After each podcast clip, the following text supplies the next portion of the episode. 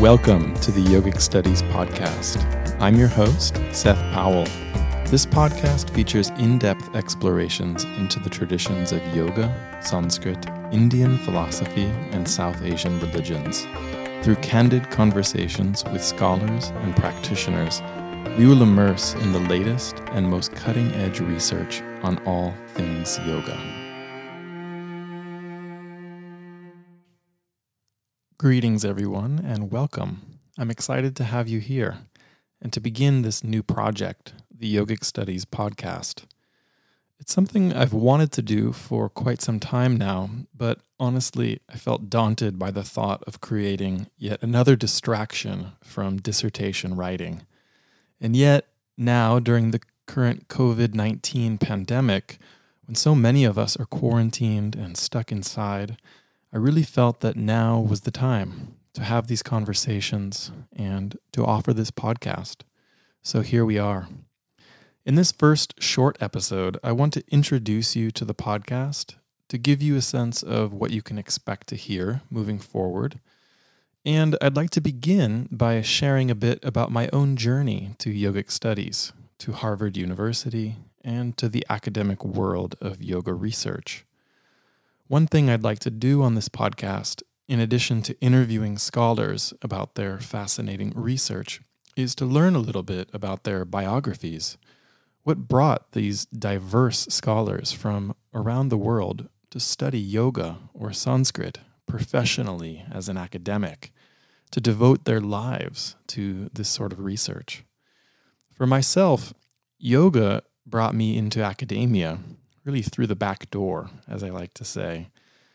My path as a yoga practitioner and former yoga teacher led me to study the deeper history and philosophical roots of yoga and the Indian traditions. I wanted to know more about where yoga came from, how and when it was first conceived, who practiced it, and why. What did yoga look like thousands of years ago? And how has yoga changed throughout the millennia as it has traveled and morphed across cultures, languages, space, and time? My passion for yoga and meditation, and some early transformative experiences in my own practice, led me to pursue a degree as an undergraduate in religious studies at Humboldt State University in Northern California. Deeply inspired by my college professors, I was introduced to the fascinating world of scholarship and the careful study of Indian texts, histories, and religions.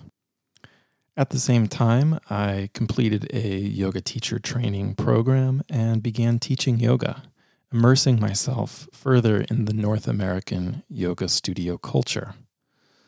Pretty early on, I began to sense a growing disconnection and sometimes frustration between the largely physical movement practices of what is often today termed modern postural yoga and the philosophical and religious underpinnings that I was studying in Hindu and Buddhist scriptures during my coursework at Humboldt.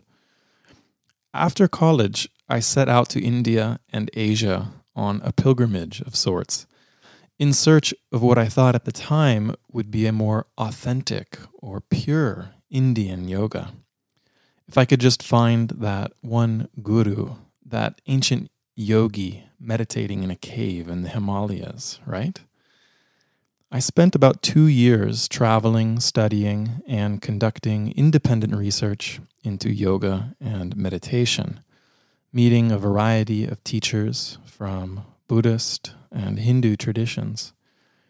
While I had many profound experiences during these early travels, it became more and more apparent to me that a lot of the yoga that I was being fed in India, especially in places like Rishikesh or Varanasi, epicenters of the Dharma Trail, and which have become true hubs for global yoga tourism, they were highly influenced by the westernized yoga that I had grown up on at home in California. What is sometimes termed the pizza effect in cultural and religious studies an intercultural feedback loop of ideas, practices, and historical projections.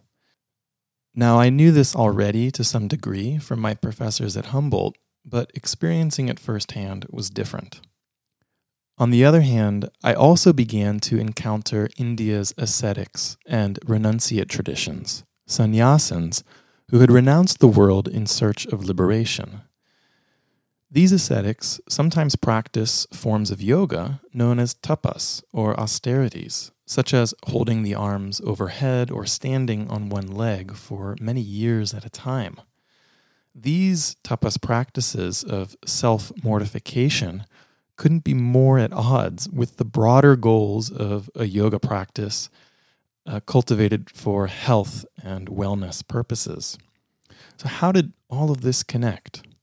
I began to grow more and more disenchanted with broad and fuzzy historical narratives surrounding the antiquity of yoga's past that were being fed to me by Indian and non Indian teachers alike.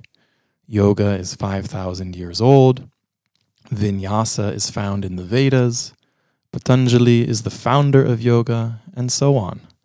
Things one still hears, unfortunately, today in a 200 hour yoga teacher training. I soon realized that many of the answers to the questions I was seeking were buried in ancient palm leaf manuscripts, largely unseen by the world, and that learning Sanskrit, the classical language of India and yoga's texts, was key to accessing some of the mysteries of yoga's past. I began stacking translations of key texts like the Yoga Sutras side by side, and I realized how vastly different the English translations were, how only four or five words in Sanskrit could be interpreted so wildly differently. I began to see that there was a large gap between not only languages, but cultures and that the sensibilities of the translator, his or herself, really made a difference. How every act of translation is also an act of interpretation, as I would later understand. I began to appreciate how vital learning Indian languages like Sanskrit were. To be able to read the text in its original language and to try to lessen some of those gaps. All of this led me to pursue graduate studies in Sanskrit and South Asian religions. I completed a master's degree in comparative religion and Sanskrit at the University of Washington in Seattle, where I hit the ground running in intensive language training. I was quickly immersed into the world of academia and graduate studies. My MA put me in good position to apply for doctoral programs, and I entered the PhD program in South Asian religion at Harvard University in 2014, where I'm now, six years later, slowly, slowly, completing a dissertation on yoga in medieval South India. My dissertation project involves a critical edition and study of a particular Sanskrit yoga text known as the Shiva Yoga Pradipika, or Lamp on Shiva's Yoga, which I'm sure I'll have more to say about in future episodes. After leaving the Harvard campus in 2018, after having completed my coursework, teaching, general exams, dissertation prospectus, and more, now married with two young children, my family and I moved back to Northern California, where in January of 2018, I launched yogic studies out of my bedroom office. The idea behind yogic studies was simple enough to offer high quality and rigorously researched online courses in yoga's history and philosophies and to serve as continuing education for the broader yoga community. But the aim was also to try and bridge what I sometimes feel are two distant spheres of yoga discourse the academic and the practitioner. To try to make some of the critical research on yoga studies that has emerged over the past decade, to make this knowledge more accessible and engaging for yoga teachers and practitioners. Over the past decade of my graduate studies, I've gone back and forth between India and North America, Europe and elsewhere, immersing myself with an incredible international community of university scholars and researchers working within a vibrant and growing academic field of yoga studies.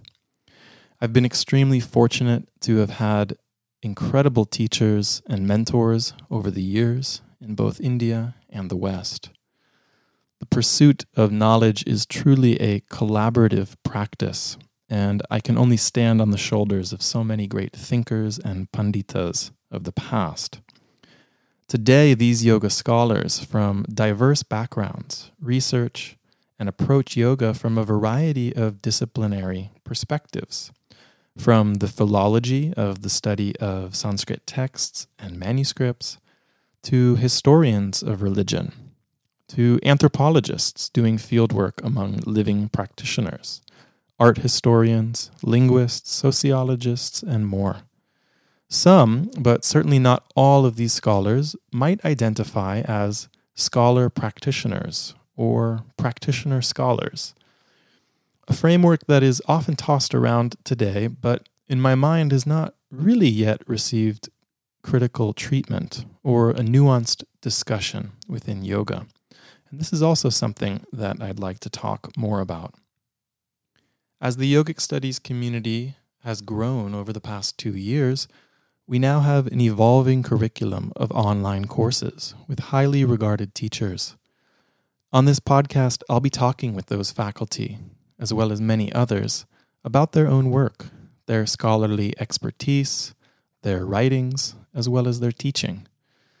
I hope that this podcast can be a valuable resource for both the academic and practitioner communities alike, and that it can make yoga research accessible and engaging for the millions of yoga practitioners and connoisseurs around the world today by sharing with listeners candid conversations and interviews with leading university scholars, researchers, practitioners, and educators in the world of yoga, we hope to make better sense of this endlessly fascinating thing called yoga.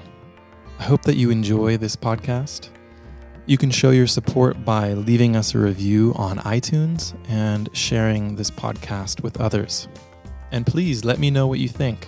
What sort of questions and conversations would you like to hear? Who would you like me to have on as a guest? Feel free to send me an email at info at yogicstudies.com. All right. Thank you so much for listening.